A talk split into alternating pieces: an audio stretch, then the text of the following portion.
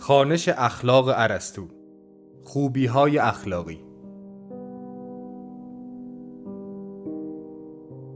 مدرس دکتر میلاد نوری. برگزار شده در مؤسسه پژوهشی، آموزشی و مطالعاتی آکادمی شمسه. بنابر فهم یونانی از سرشت زندگی، بهزیستی و سعادت مستلزم برکشیدن خیش به ساحت هماهنگی نیروهای متقابل هستی و حیات است. برکشیدنی که به تناسب و بجا بودن می انجامد.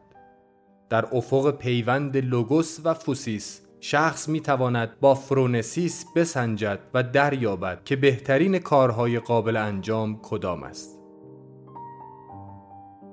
این سنجش نظر به فرجام حیات دارد که سعادت است و با خوب زیستن، خوب کنش کردن یا خوب بودن معنا می شود. در این میانه چنان که ارسطو می‌گوید خوبی آدمی به دو چیز تعلق دارد دیانویا یا نظرورزی و اسیکیس یا اخلاق دومی زمین ساز وصول به اولی است و برای آن خواسته می شود بنابراین تعریف خوبی اخلاقی همانا کیفیت بهترین مواجهه با لذتها و دردهاست که به میزانی و موزونی حیات می انجامد. از این رو خوبی اخلاقی همان عدالت در گسترده ترین معنای آن است و فرونسیس حالت ذهنی کسی است که در مواجهه با موقعیت های حیات تأمل می کند برنامه می ریزد و امر خود را تدبیر می کند تا تمامیت زندگانیش را خوب سازد. حاصل این تأمل و تدبیر مجموعه ای از خوبی های اخلاقی است که در ترم دوم از درس گفتارهای خانش اخلاق ارسطو به آنها خواهیم پرداخت.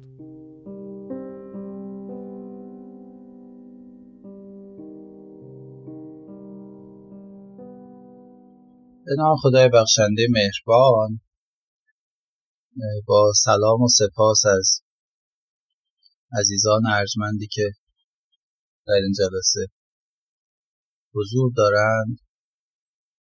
در واقع جلسه هفتمی هست که ما در باب اخلاق ارسطو سخن میگیم. ما پیشتر درباره کلیات اخلاق اندیشی یونانی به طور عام حرف زدیم. و درباره اخلاق اندیشی ارسطو به طور خاص حرف زدیم. و خواندیم و دانستیم که احیای فضیلت باوری در دوران معاصر هم در زمینه فلسفه اخلاق هم در زمینه فلسفه معرفت توجه بیش از پیش به نظریه اخلاقی ارسطو رو ضروری می‌کنه. اخلاق اندیشی یونانی رو اگر با تعابیر کلی بخوایم توصیف کنیم باید بگیم اخلاق اندیشی یونانی خواهان برکشیدن انسان و برخوردار کردن او از نفس شریف هست. از کلیس پسوکیس نفس شریف. این نوع نگرش به اخلاق انسان رو جدا از زمینه طبیعی او و هستی شناسانه او در نظر نمی‌گیره. این نوع اخلاق اندیشی انسان رو جدا از کلیت هستی در نظر نمی‌گیره او رو در دل هستی و در چارچوب کلیت هستی مورد ملاحظه قرار میده و این کلیت رو ما فوسیس نامیدیم که به تعبیر هراکلیتوس عرصه تقابل نیروهاست و در اون پولموس یا نبرد حاکم هست. با این مقدمات میشه این نتیجه رو گرفت که اخلاق اندیشی یونانی فقط در افق سیلان و پویایی هستی قابل فهمه. در بستر واقعیت سیال زندگی و در عرصه موقعیت های انزمامی حیات قابل فهمه. با همه فراز و نشیب حاکم بر اون با همه تقابل و تخاصم نیروها که در این آوردگاه جاریه. نگرش یونانی به انسان او رو در دل همین نیروها و در همین عرصه هستی مورد توجه قرار میده و سویه حیات او رو ترسیم می‌کنه. در این چارچوب تفکر در این نحو نگرش به حیات انسانی انسان هرگز از این عرصه و این زمینه نیروها جدا نخواهد بود. و از اونجایی که نیروها همواره در ستیز و نبردن خود به خود اخلاق اندیشی یونانی یک اخلاق اندیشی تراژیکه. چون تراژدی عرصه تقابل نیروهاست. اصلا حیات در تقابل نیروها شکل می‌گیره.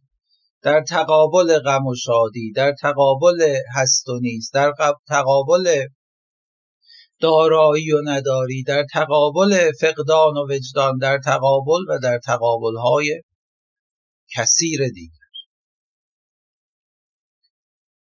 اون وقت در این تصویر از زندگی سعادت یا دایمونیا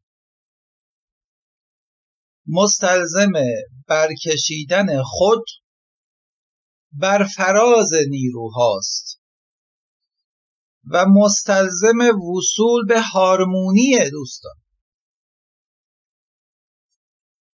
خوبی انسان یا آرتی او. لازمش یک جد و جهده دوستان. یک زوراوری مداوم. تا در این آوردگاه تا در این پهندشت هستی انسان بتونه به یک نوع هماهنگی یا هارمونی با خودش و جهان برسه. بنیان این هارمونی لوگوس دوستان. پس ما در عرصه نبرد نیروها در کلیت هستی فوسیس. در میانه ستیزه پولموس. خودمون رو بر می‌کشیم به ساحت اخلاق اتیکیس که چیزی جز برقرار کردن هارمونی بر حسب لوگوس نیست. اون وقت عشق و نفرت. میل و اجتناب. لذت و علم. غم و شادی. خود و غیر. دقیقا اون دوگانه هایند که انسان در میانه اونها مستقر میشه. و این استقرار اگر بناست به او دایمونیا ختم بشه با یک حفظ تعادل فقط ممکنه چرا؟ چون اگر تعادل حفظ نشه و انسان به فرض خواهان این باشه که در میانه دوگانه غم و شادی فقط شادی کنه غم بر او چیره خواهد شد اگر انسان در دوگانه میل و اجتناب فقط بخواد میل رو ارضا کنه ناگزیر باید از همه چیز اجتناب کنه. اگر بخواد فقط لذت ببره دیر یا زود دچار چی میشه؟ علم و درد و اندوه میشه. تعادله که می‌تونه یک شادمانی پایدار یک لذت پایدار و یک عشق پایدار و یک خود متعادل رو حاکم بکنه. میل به سمت مثبت تقابل تعادل نیروها رو به هم می‌زنه و ناگزیر سر از ویرانه های نفی برمیاره. مثل مثالی که بارها زدیم پل کابلی. اگر پل کابلی کشاکشی برش حاکمه که یک طرف نیروهای سلبی حیاتند یک طرف نیروهای ایجابی حیات پل کابلی در تعادل این نیروها برقرار میشه. کافی است طرف ایجابی رو سنگینتر کنیم که کل پل کابلی بریزه و هارمونی خودش رو از دست بده. به همین سبب دوستان خوبی یا آرتی که از ریشه آرتا او هست یعنی مناسب بودن به جا بودن. یه چیزی سر جای خودش باشه.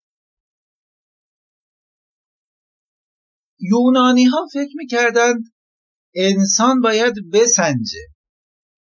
و بهترین و مناسبترین کار رو بر حسب موقعیت انتخاب بکنه. و اون نیروی سنجشگر ذهنی که این بجا بودن رو می‌فهمه و انتخاب می‌کنه رو اونها فرونیسیس مینامیدن. فرونیسیس یعنی پروامندی مترصد بودن. حواس جمع بودن. متعملانه شرایط رو سنجیدن که چی بشه؟ که نوعی راهیابی و راهگشایی رقم بخوره.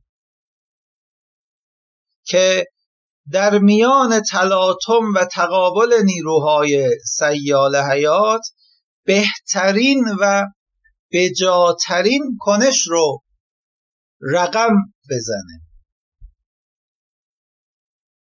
پس در میانه فوسیس در کشاکش پولموس انسان بر حسب لوگوس با برگزیدن آرتی به او دایمونیا واصل میشه.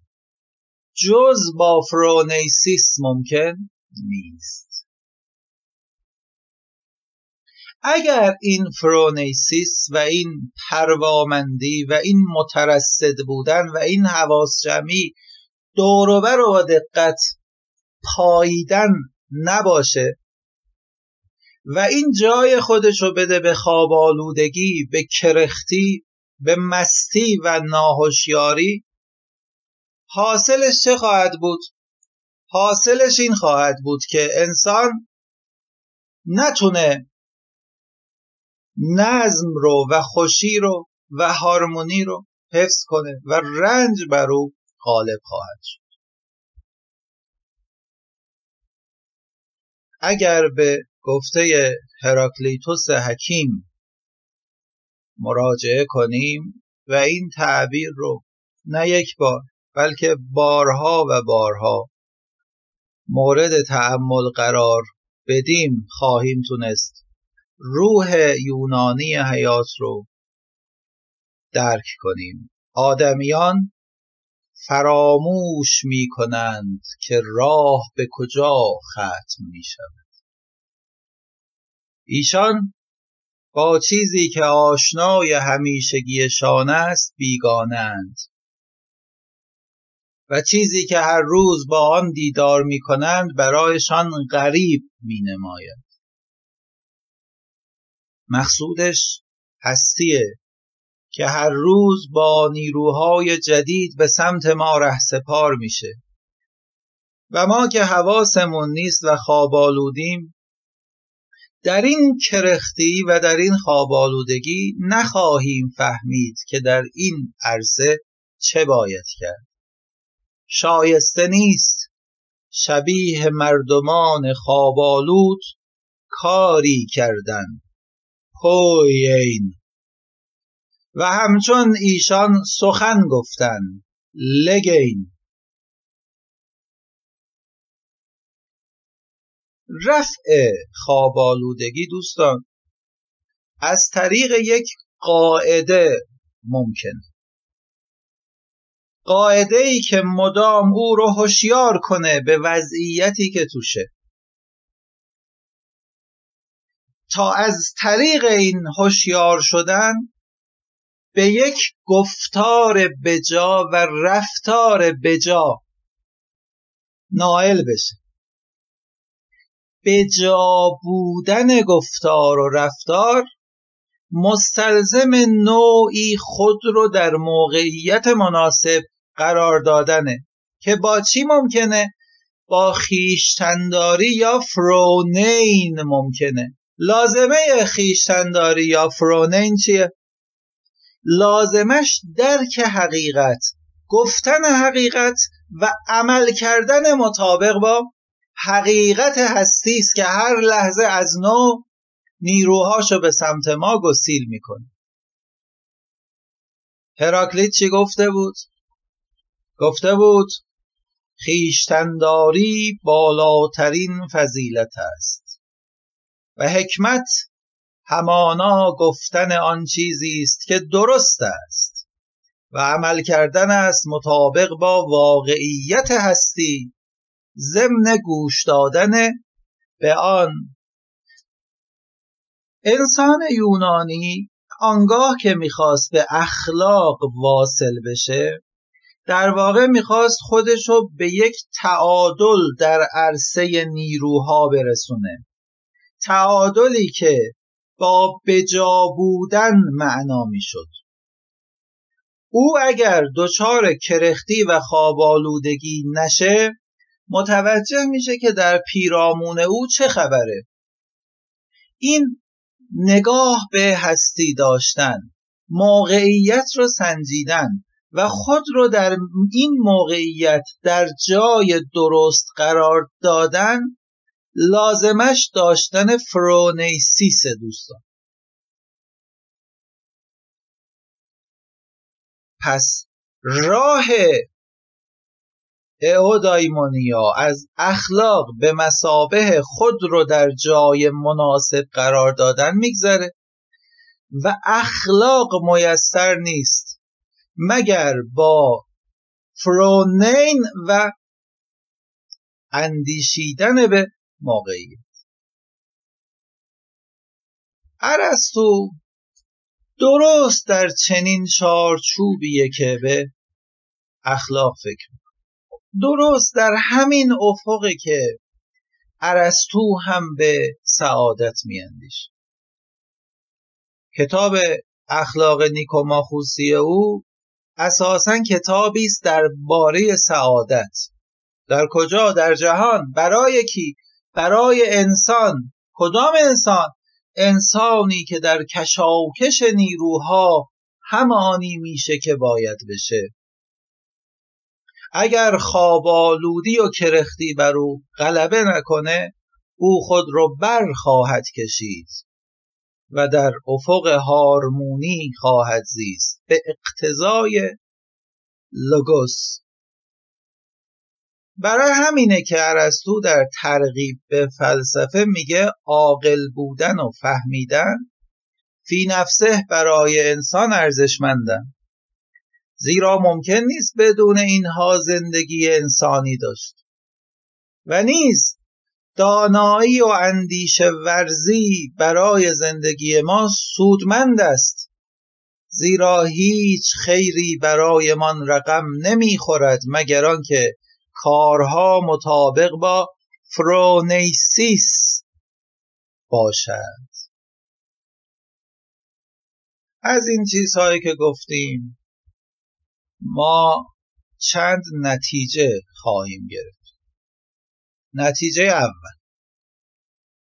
اینکه انسان باید قواعد زندگی خودش رو در افق هستی عینی و در طبیعت تعریف کنه. باید قواعد زندگی خودش رو با آنچه که واقعی هست سازگار کنه. که از این طریقه که شخص می‌تونه با تعقل بسنجه و درک کنه که بهترین کاری که می‌تونه انجام بده چیه. دوم فقدان هر معیار عینی و همگانی باعث نفی تعادل نیروها و غلبه نابجا بودن بر بجا بودن میشه. اگر من بگم هستی مال منه منم و لاغیر هر کاری عشقم کشید می‌خوام انجام بدم مثل همون پل کابلی میشه که یکی از کابلا می‌خواد به بقیه کابلها زور بگه.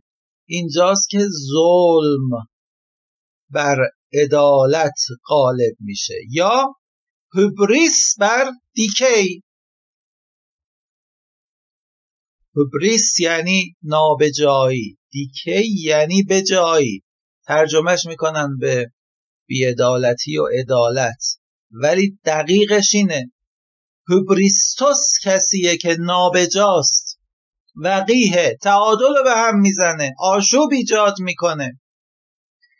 و اونی که دیکایوس هست یا عادله اونیه که بجاست تعادل حفظ می‌کنه نیروها رو تنظیم می‌کنه و هارمونی رو مستقر می‌کنه. سومین نتیجه ای که باید بگیریم اینه. در نبود فرونیسیس که تدبیر و تمشیت زندگی سعادتمندانه است خودخواهی و نابجایی و استیلاجویی تمامیت هستی رو به آشوب می‌کشه نه فقط تمامیت زندگی منو و امکان بهزیستی رو به طور کلی نفی می‌کنه نه فقط امکان بهزیستی من رو. چون من و هستی با هم در هم تنیده هستیم. در این بین باید متوجه بشیم که هم سقرات و هم افلاتون و هم ارسطو اساسا اخلاق رو خارج از این چارچوب تعریف نکردن. هر سه اینها خردورزی و دانایی رو برای هر گونه زندگی انسانی ضروری می‌دونن. و این ادعا از اون زمینه یونانیش جدا نیست. اگرچه بین این بزرگان اختلاف هست که آیا لوگوس خود آرتی هست یا شرط امکان آرتی هست. سقرات می‌گفت خودشه ارسطو میگه شرط امکانش هست. افلاتون در رساله مهمانی فقره 173 آ دوستان یادشون هست. آپولودوروس که داستان مهمانی رو از زبان آریستودموس نقل می‌کنه میگه سه سال است که دل در گرو سقرات دارم و می‌خواهم بینش و کنش او را دریابم. پیش از این دل سپردن زندگیم را بیهوده میگذراندم. به هر سوی می‌رفتم که شرایط مرا ببرند و میپنداشتم که مختارم.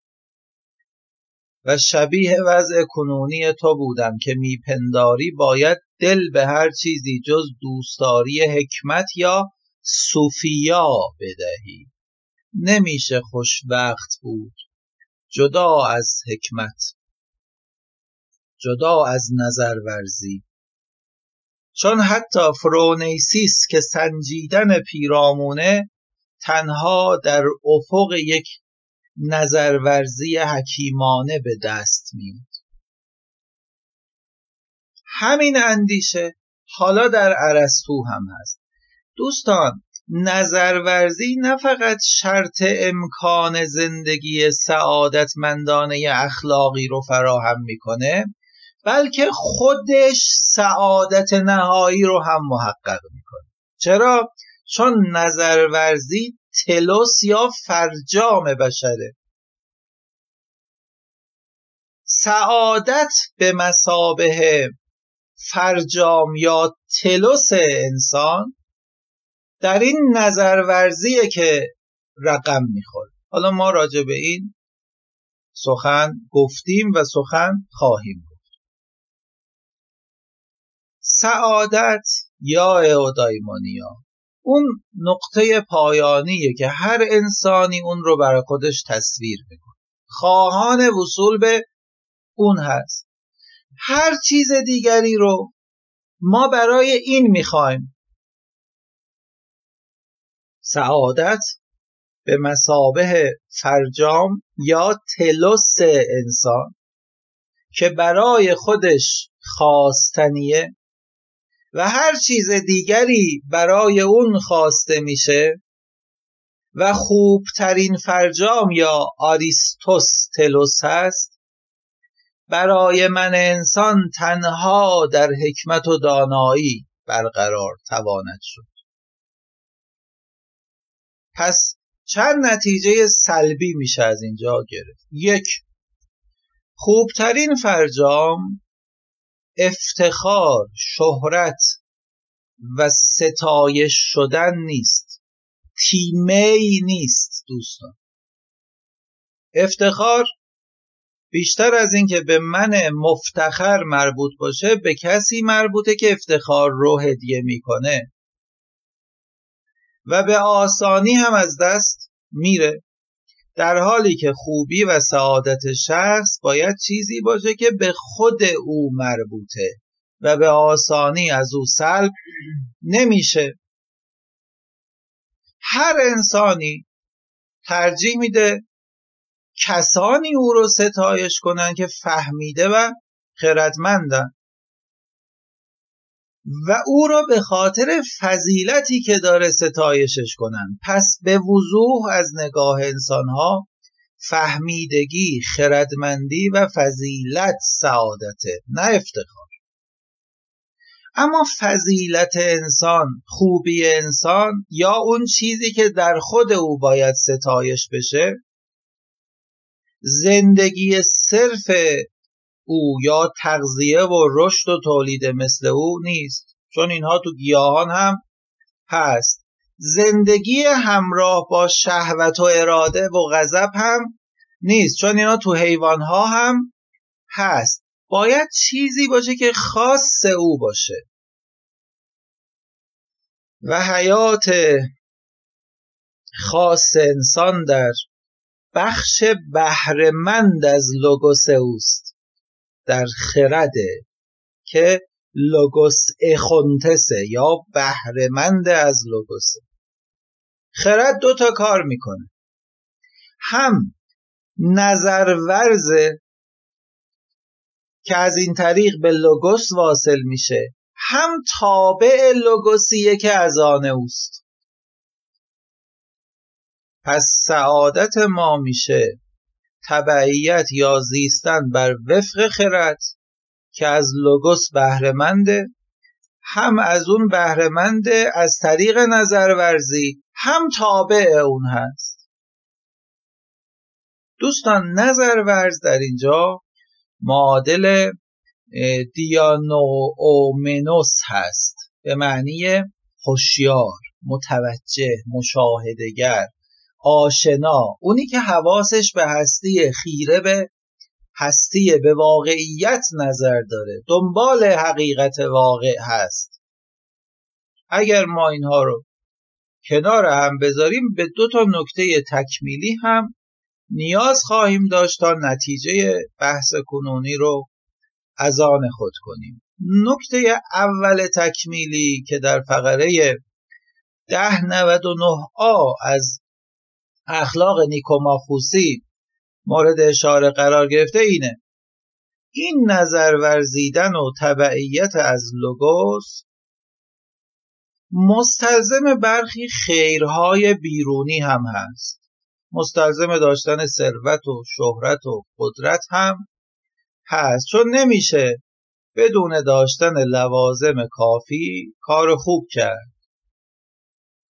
ما باید در بسیاری از موارد از دوستان و امکاناتمون بهره ببریم که بتونیم یه کار خوب رو رقم بزنیم. این نکته تکمیلی چرا مهمه؟ چون نشون میده ارسطو در مقام اخلاق اندیشه کاملا داره انزمامی و رئال فکر می‌کنه. دومین نکته تکمیلی که باید بهش توجه کنیم اینه. خوبی ملک مشاع انسان هاست و هر انسانی می‌تونه از اون بهره مند بشه. در فقره ده 99 بی از اخلاق نیکوماخوسی این نکته مورد توجه قرار می‌گیره. پس اولا امکان وصول به خوبی اخلاقی برای همه هست دوما این خوبی اخلاقی نمی‌تونه پیاده بشه مگر با داشتن امکانات. اینها لوازمشن. اینا شرایطشن. ولی یک نکته مهمتر اینه این خوبی اخلاقی شرط نیکبختیه. به زعم ارسطو نیکبختی یک نوع فعالیته نه یک وضعیت. ما باید کاری بکنیم. چه کار بکنیم؟ ما باید مادام العمر تدبیر کنیم زیست خودمونو. یعنی مدام تعادل خودمون رو حفظ کنیم. و اگر این گونه باشیم نیکبختیم. فعالیت های مادام العمری که فضایل بخش اقلانی نفس رو بالفعل می‌کنن نیکبختی هست ما باید واجد برخی خیرهای بیرونی مثل دوست و ثروت و قدرت هم باشیم تا بتونیم این فعالیت ها رو با شادکامی پیش ببریم. پس به یه معنا نیکبختی مستلزم شرایط مساعد هم خواهد بود. علل قاعده این خوب بودن و خوب زندگی کردن به معنی داشتن امکانات کافیه تا ما از این طریق فضیلتمون رو در طول عمرمون پیگیری کنیم. ارسطو می‌خواد نشون بده که فعالیت فضیلتمندانه زندگی رو نه به وسیله تضمین نیکبختی تو همه شرایط بلکه با ایفای نقش یک هدف که خیرهای کوچیک به خاطر اون دنبال میشن نیکبختانه و شادکامانه می‌کنه. پس ما باید دقت بکنیم. نسبت شادکامی به زندگی مثل نسبت مفهوم به مصادیق که همشون رو وحدت میده. یه چیزی اونجا نیست که بری بگی این نیکبختیه. نیکبختی یک فعالیت مستمره توسط انسانی که همه امکانات رو در خدمت بلفعل کردن نیروی اقلانی خودش به کار میبنده. تا هم لوگوس رو تصاحب کنه هم از لوگوس تبعیت کنه. و البته ارسطو با سقرات اختلاف داره که لوگوس همه کاره نیست. به هر حال قدرت عواطف هست. زیاده خواهی هست. اینا لوگوس رو نادیده می‌گیرن. اینا لوگوس رو تضعیف می‌کنن. عاطفه هست که لوگوس رو به سه شیوه به چالش می‌کشه. اولا با لوگوس رقابت می‌کنه. ثانیا تیزبینی نوس یا خرد رو ضعیف می‌کنه. سالسا موجب شتابناکی و عجله و دلهوره و آشوب میشه و از این جهته که ما موقعی که خواهان وصول به سعادتیم باید بتونیم بر ضعف خودمون یا آکراسیا غلبه کنیم. و آکراسیا دوستان برآمده از وجه غیر بهرهمند از لوگوس ما هست خلاصه کنم. من در جهان به مسابه یک کلیت حضور دارم. نام این کلیت رو می‌گذارم فوسیس. من خردورز یا صاحب نوس هستم که به پیرامون می نگرم من خواهان بالاترین خوبی خودمم که همون اودایمونیا یا سعادته. برای وصول به اون من باید تمامیت خودم باشم. یعنی نوس رو برای بهرهمندی از لوگوس و تبعیت از لوگوس به کار ببرم. من باید شرایط پیرامونم و هستی رو همان جایی که هستم به درستی بشناسم تا بفهمم در اینجا به جا بودن من چگونه میسر میشه. تشخیص موقعیت و به جا بودن فرونیسیسه که به چه چیز می انجامه به یک هارمونی در کلیت حیات. سعادت صورت کلی این هارمونیه که یک فعالیت مستمر رو اقتضا می‌کنه. من باید مدام از نو انتخاب بکنم به جا بودن رو. نقطه مقابل به جا بودن نابجایی یا هوبریستوس هست. چه کسی و چه عنصری است در ما که به جایی رو برمیگزینه؟ اون وجه بهرهمند از لوگوس. و چه عنصری است در ما که نابجایی رو رقم می‌زنه؟ اون عنصری از ما که آکراسیاست. فارغ از اینکه عاملهای بیرونی چقدر ما رو به این یا آن سوق بدن. برای همین ارسطو در فقره یازده ها پنج اخلاق نیکوماخوسی میگه نفس دارای دو وچ یا مروس است. مروس یا وچ بعدها این به دقیقه ترجمه شد. میشه این رو به شعن هم ترجمه کرد. نفس دارای دو وچ یا مروس است. آن وچی که از لوگوس بهره داره و اونی که از لوگوس بیبهره بعد ارسطو میگه و خود وجه بهره از لوگوس نیز دو نیرو دارد.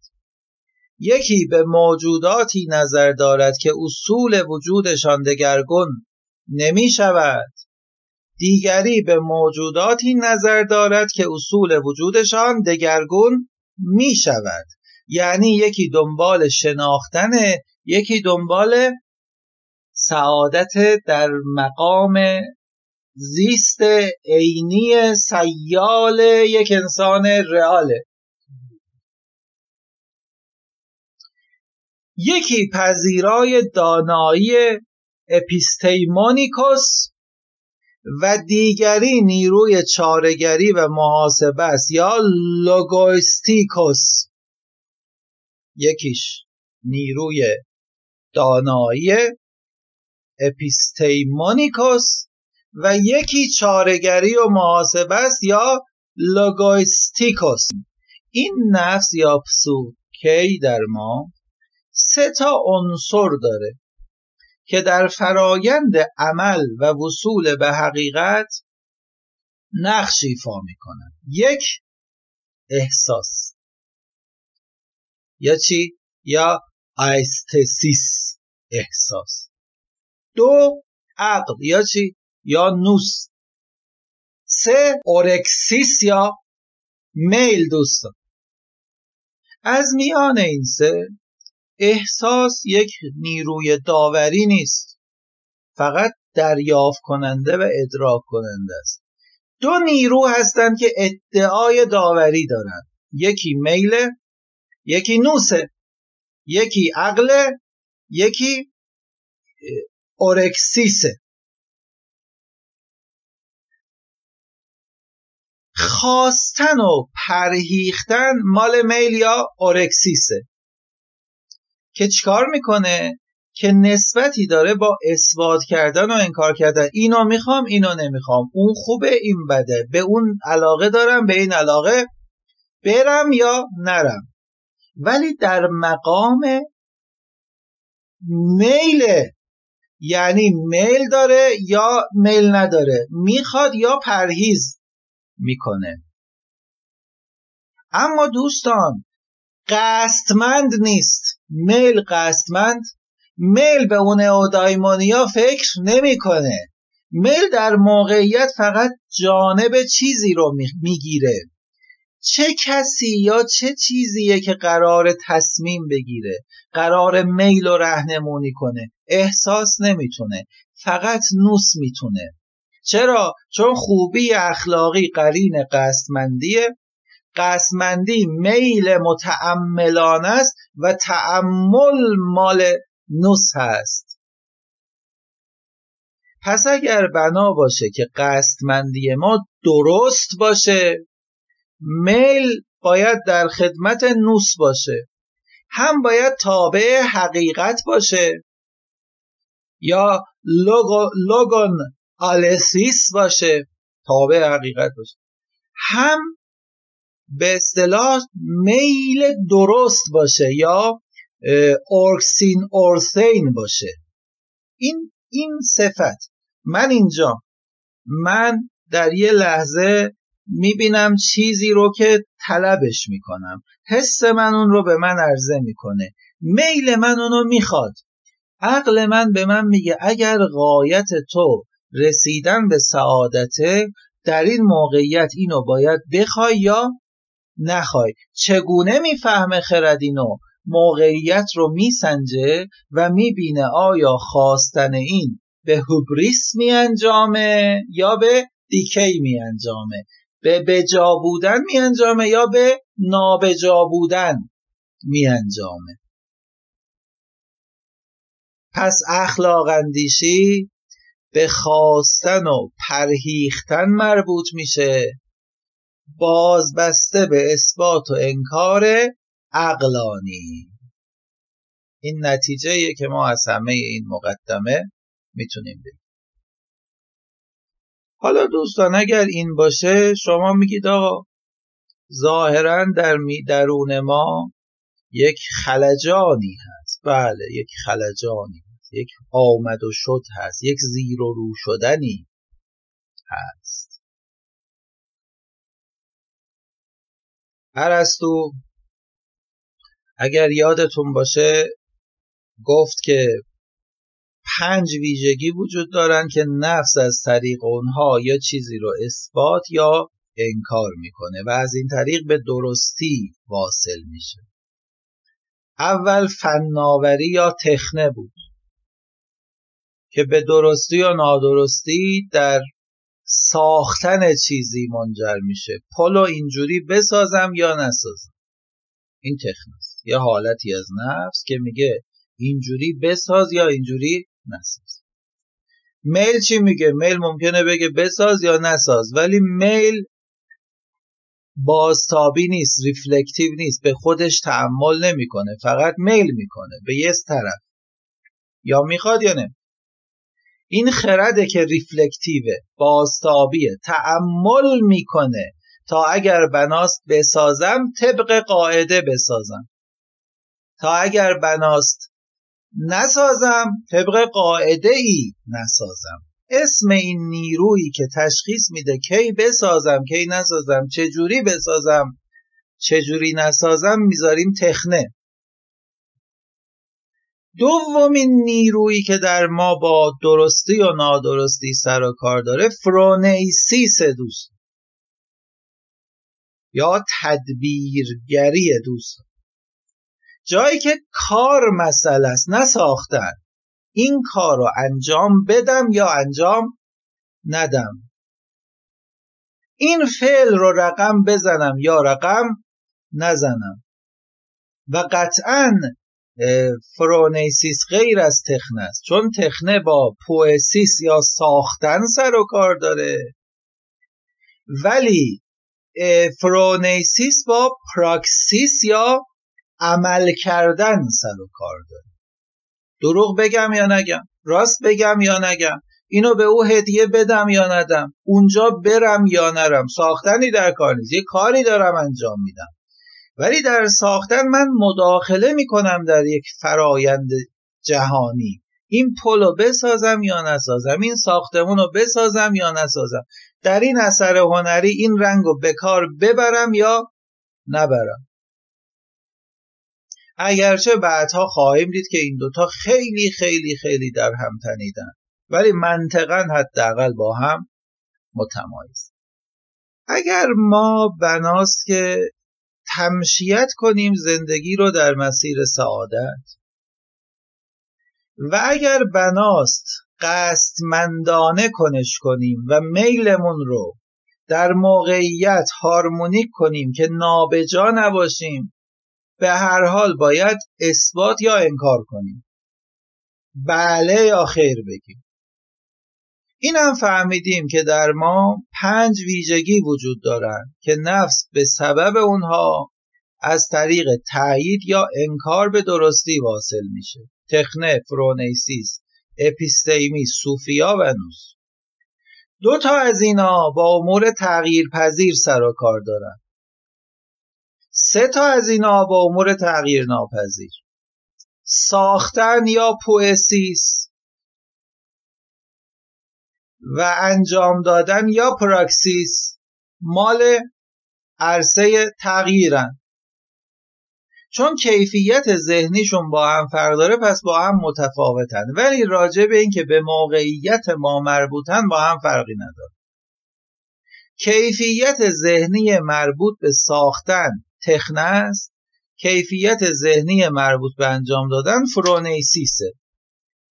درست. در اینجاست که ما وارد بحث خوبی های اخلاقی میشیم. یعنی همه این مسیر ما رو الان رسون تازه سر بحث خودمون. خوبی های اخلاقی. تو در فقره یازده چهل آسی میگه که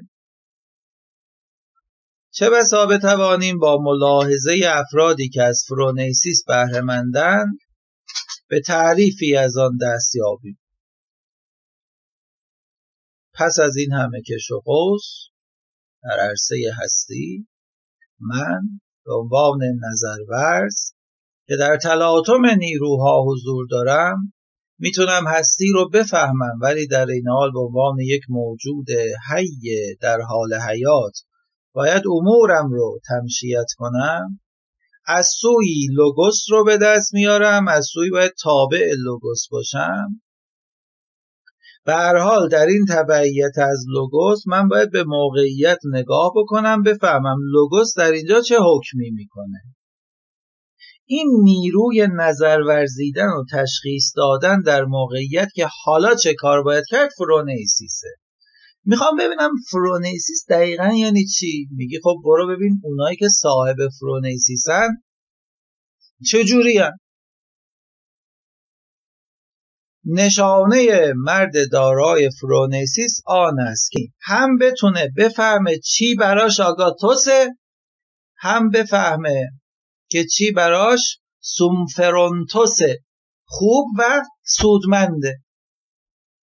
نه فقط در این موقعیت یا اون موقعیت بلکه نه صرفا در شعنی از شعون حیات چنان که به عنوان مثال در باب سلامتی یا نیرومندی بلکه در باب آنچه برای زندگی او به طور کلی خوب و سودمند است.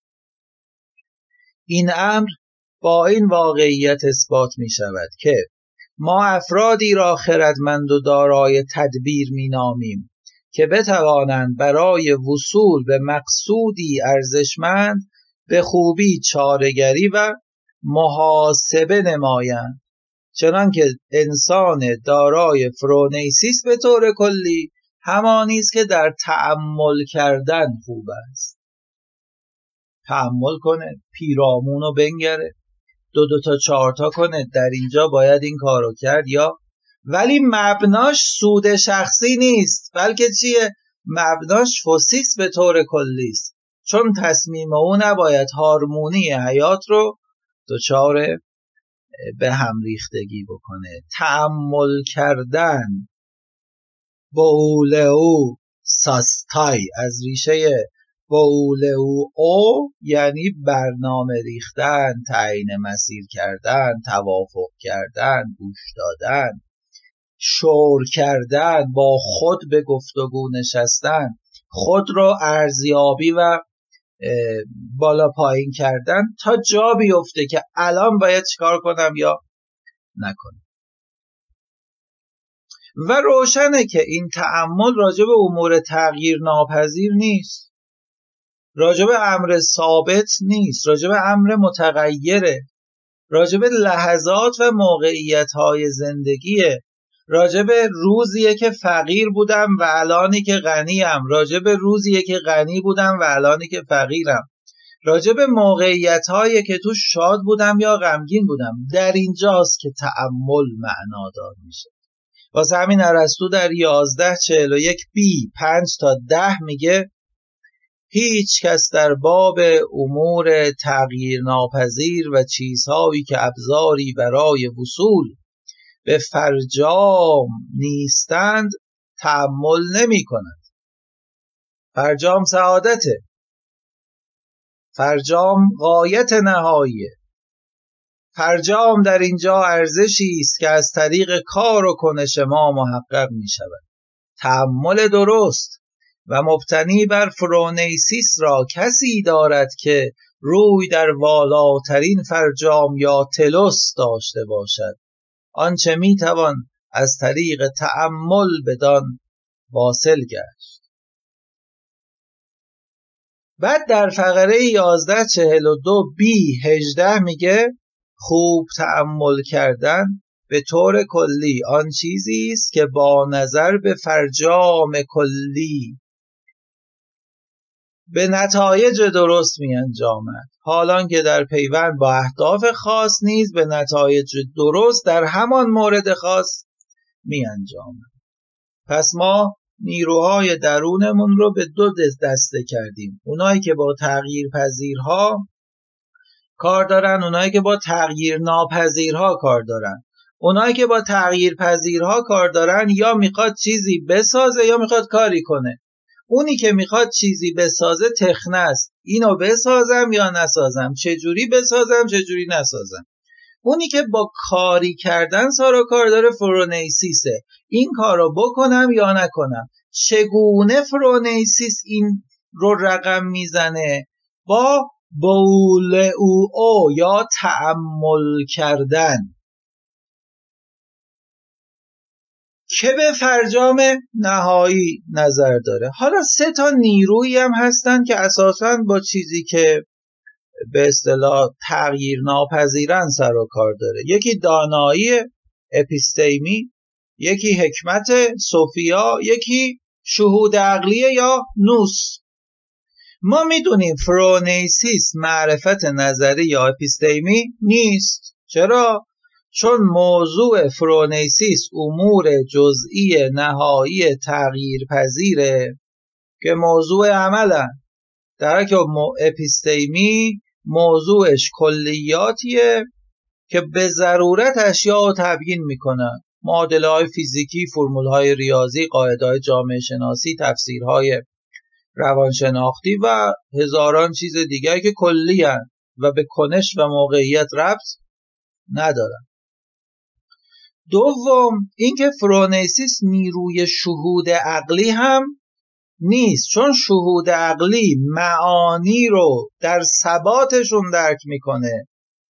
معانی که موضوع استدلال هم نیستن. در حالی که فرونیسیس اساسا معانی و موقعیت ها رو با تغییرشون مورد تعمل قرار میده.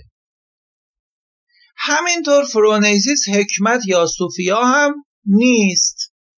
چون صوفیا کاملترین صورت داناییه که هم آغازگاه ها رو می‌دونه هم نتایج رو می‌دونه. در حالی که اساسا فرونیسیس دانایی نیست که به آغازگاه ها تعلق بگیره یا به نتایج. پس نتیجه روشن و مشخص اینه. خوبی اخلاقی در مقام تعمل پیرامون نگرانه به مدد فرونیسیس مطرح میشه. فرونیسیس تعمل کردن در موقعیت متغیر متلاطمیه که در اون نیروها با هم تداخل دارن تا از این طریق تشخیص بده که من الان چه رفتاری رو باید انجام بدم و چه رفتاری رو نباید انجام بدم.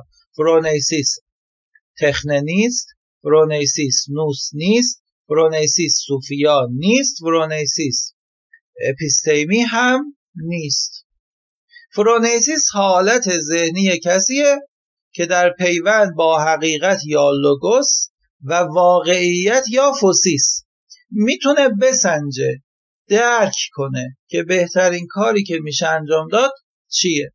این سنجیدن و درک کردن نظر به فرجام نهایی داره که سعادته که چیه؟ که خوب زیستنه. که خوب کنش کردنه که خوب بودنه. و خوب بودن آدم به دو چیز بستگی داره. διάνοια ἠθικῆς. διάνοια نظرورزیه ἠθικῆς اخلاقه. در واقع خوب بودن من به این دوتاست خوبی اخلاقی از طریق عادت به دست میاد. یعنی من باید اونقدر تمرین کنم که بتونم تو موقعیت بسنجم. و به این ترتیب خوبی اخلاقی به اتوس ربط داره یعنی به عادت. انسان در جهان حضور داره در میانه سیرورت و دگرگونی. در عرصه تقابل نیروهای شادی و غم فنا و بقا درد و لذت و غیر. خوبی و سعادت انسان جدا از این زمینه نیست. چون انسان در این جهان انسانه. در عرصه فوسیس انسانه. و فرونیسیس با این جهان سر و کار داره. از اون جایی که موقعیت هایی رو رقم می‌زنه که من باید توش تصمیم بگیرم که این کار رو بکنم یا نکنم. که به چی واصل بشم؟ که به سه چیز دوستان واصل بشم. یکی امر زیبا یا کالوس. یکیش امر زیباست کالوس. یکیش امر سودمند سومفرونتوس. و یکیش امر مطبوعه هدئوس. چیزایی هم که ازش باید دوری بکنیم. یکیش زش زشتیه آیخوروس. یکیش زیانباری بلابروس و یکیش نامطبوعه یا لوپیروس. پس حالا در این عرصه تقابل نیروها در این عرصه کشاوکش سه مطلوب داریم و سه نامطلوب به طور کلی. امر زیبا امر سودمند امر مطبوع خواستنی. امر زشت امر زیانبار امر نامطبوع نخواستنی. حالا اگر فرونیسیس بناست کاری بکنه چیه؟ اینکه در موقعیت ها چنان تعادل رو حفظ بکنه که هیچ وقت امر نامطبوع امر زیانبار و امر زشت بر سر او خراب نشه. سراغ او نیاد. در کل زندگیش. نه در این موقعیت و این موقعیت. به طور کلی. انسان خوب یا انسان آگاتوس در همه این موارد درست را انتخاب می کند و انسان بد یا ککس در همه موارد خطا می کند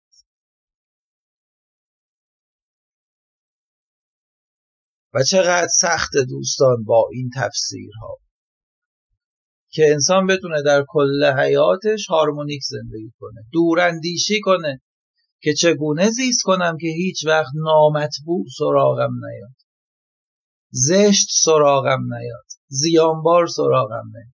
لازمش اینه در موقعیت ها گاهی صرف نظر کنه از خوبی ها چون اگر کسی بخواد همه خوبی رو تصاحب کنه دیر یا سر از بدی در میاره. همه سودمند رو تصاحب کنه سر از زیانبار در میاره. بتونیم چنان تمشیت کنیم با یک فعالیت مستمر در طول زندگی که هم بتونیم تعادل نیروهای لذت و درد رو حفظ کنیم هم امکان نظر ورزیدن که سعادت نهایی رو به دست بیاریم. سعادت نهایی موضوع نظره. فعلا می‌ذاریم کنار با اون کاری نداریم. راجع به این حفظ تعادله می‌خوایم صحبت کنیم. راجع به این تو موقعیت چگونه به خوب به سودمند و به مطبوع واصل بشم می‌خوایم صحبت بکنیم. انسان خوب اونیه که کار خوب می‌کنه. خوب بودن و کار خوب کردن یه چیزن. به یک شرط. به این شرط که این خوب کار کردن رویه بشه نه استثنا. مقام بشه نه حال. اگر چنین بشه اون و خوبی اخلاقی میشه توانایی تنظیم درست لذت و علم بر حسب نسبتی که با جهان اجتماعی و طبیعی خودمون داریم و این توانایی باید به نحوی در نفس مستقر شده باشه که یک فعالیت همیشگی در تعمل نیک رو رقم بزنه. تا ما با فرونیسیس هم خوشی و خوبی اخلاقی رو از آن خود کنیم هم بتونیم به میوه نهایی آفرینش یا هستیمون که همون نظر ورزیست واصل بشیم حالا دقت کنید. در اینجا مسئله نیست که کاری که می‌کنم چیه. مسئله اینه که من اون کار رو انجام میدم. مسئله نیست که یه فعل در ظاهرش عادلانه یا عفیفانه یا حکیمانه باشه یا نه. مسئله اینه که حالت ذهنی من هم حکیمانه و عادلانه بودن اونو خواسته یا نخواسته. برای همین ارسطو در فقره 11 05 بی 1 و 11 05 آ 35 میگه اعمالی که در انتباق با خوبی های اخلاقی اگر صرفا از نوع خاصی باشند عادلانه یا خیشتندارانه نخواهند بود. بلکه زمانی چنینند که شخصی که آنها را انجام می‌دهد در حالت روحی خاصی باشد.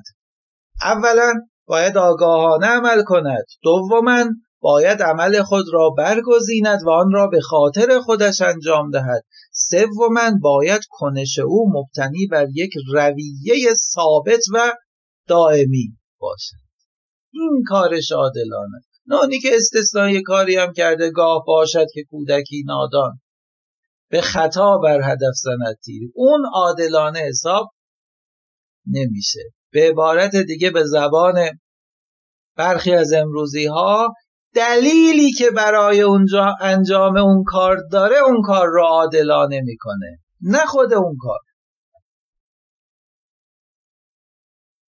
پس خوبی اخلاقی استقرار توانایی مستمر موقعیت نگری برای برگزیدن زیبایی و سودمندی و مطبوعیت ولی روشنه که جهان به مسابه یک فرایند سیال از دگرگونی و تحول نمی‌تونه صرفا با چند تا قاعده ثابت همیشگی فهم و تفسیر بشه. جهان هر دمی نو میشه هر دمی نو می‌شود دنیا و ما. باید از نو بیاندیشیم که در این موقعیت چه کنیم یا چه نکنیم.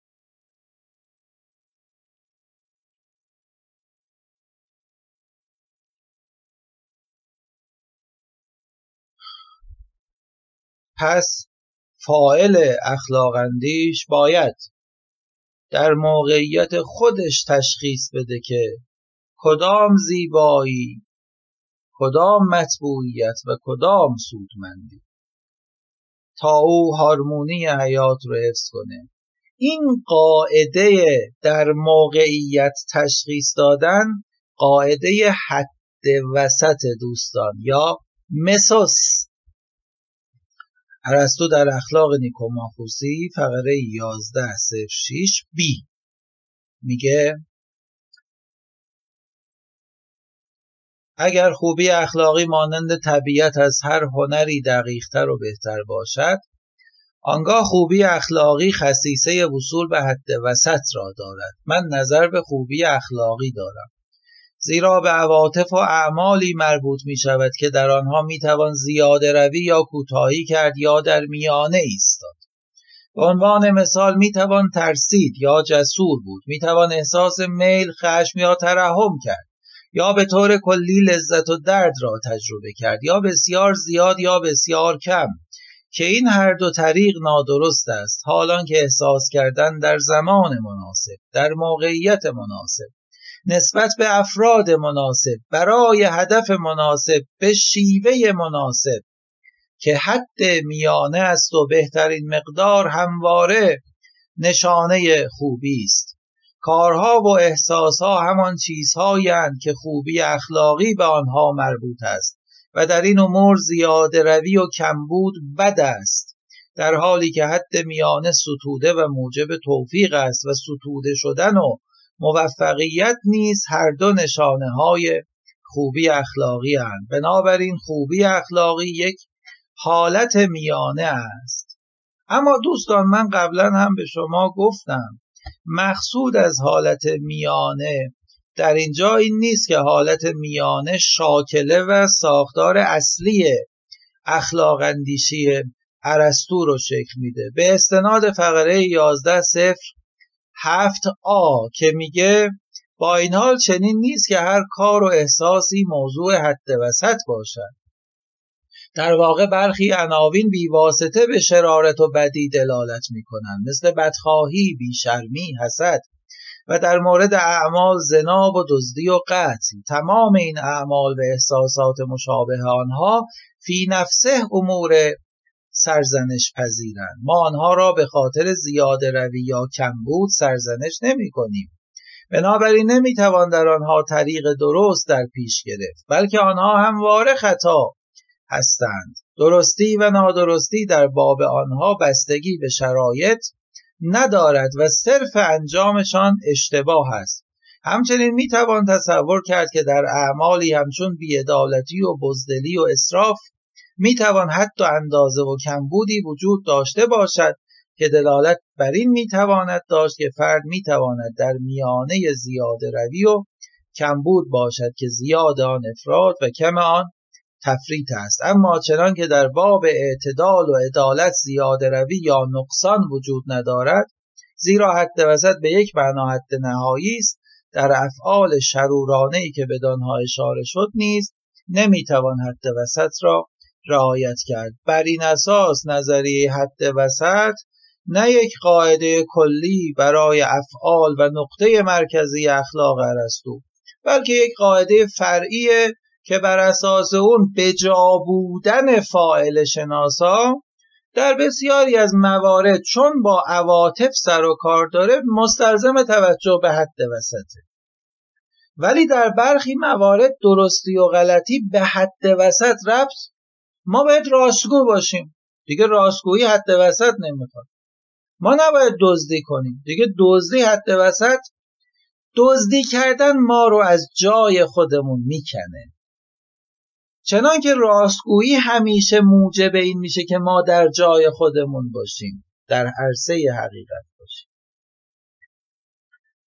با این مبنا حد وسط به مسابه یک اصل کمکی برای ذات اخلاق عرستویی به کار میاد.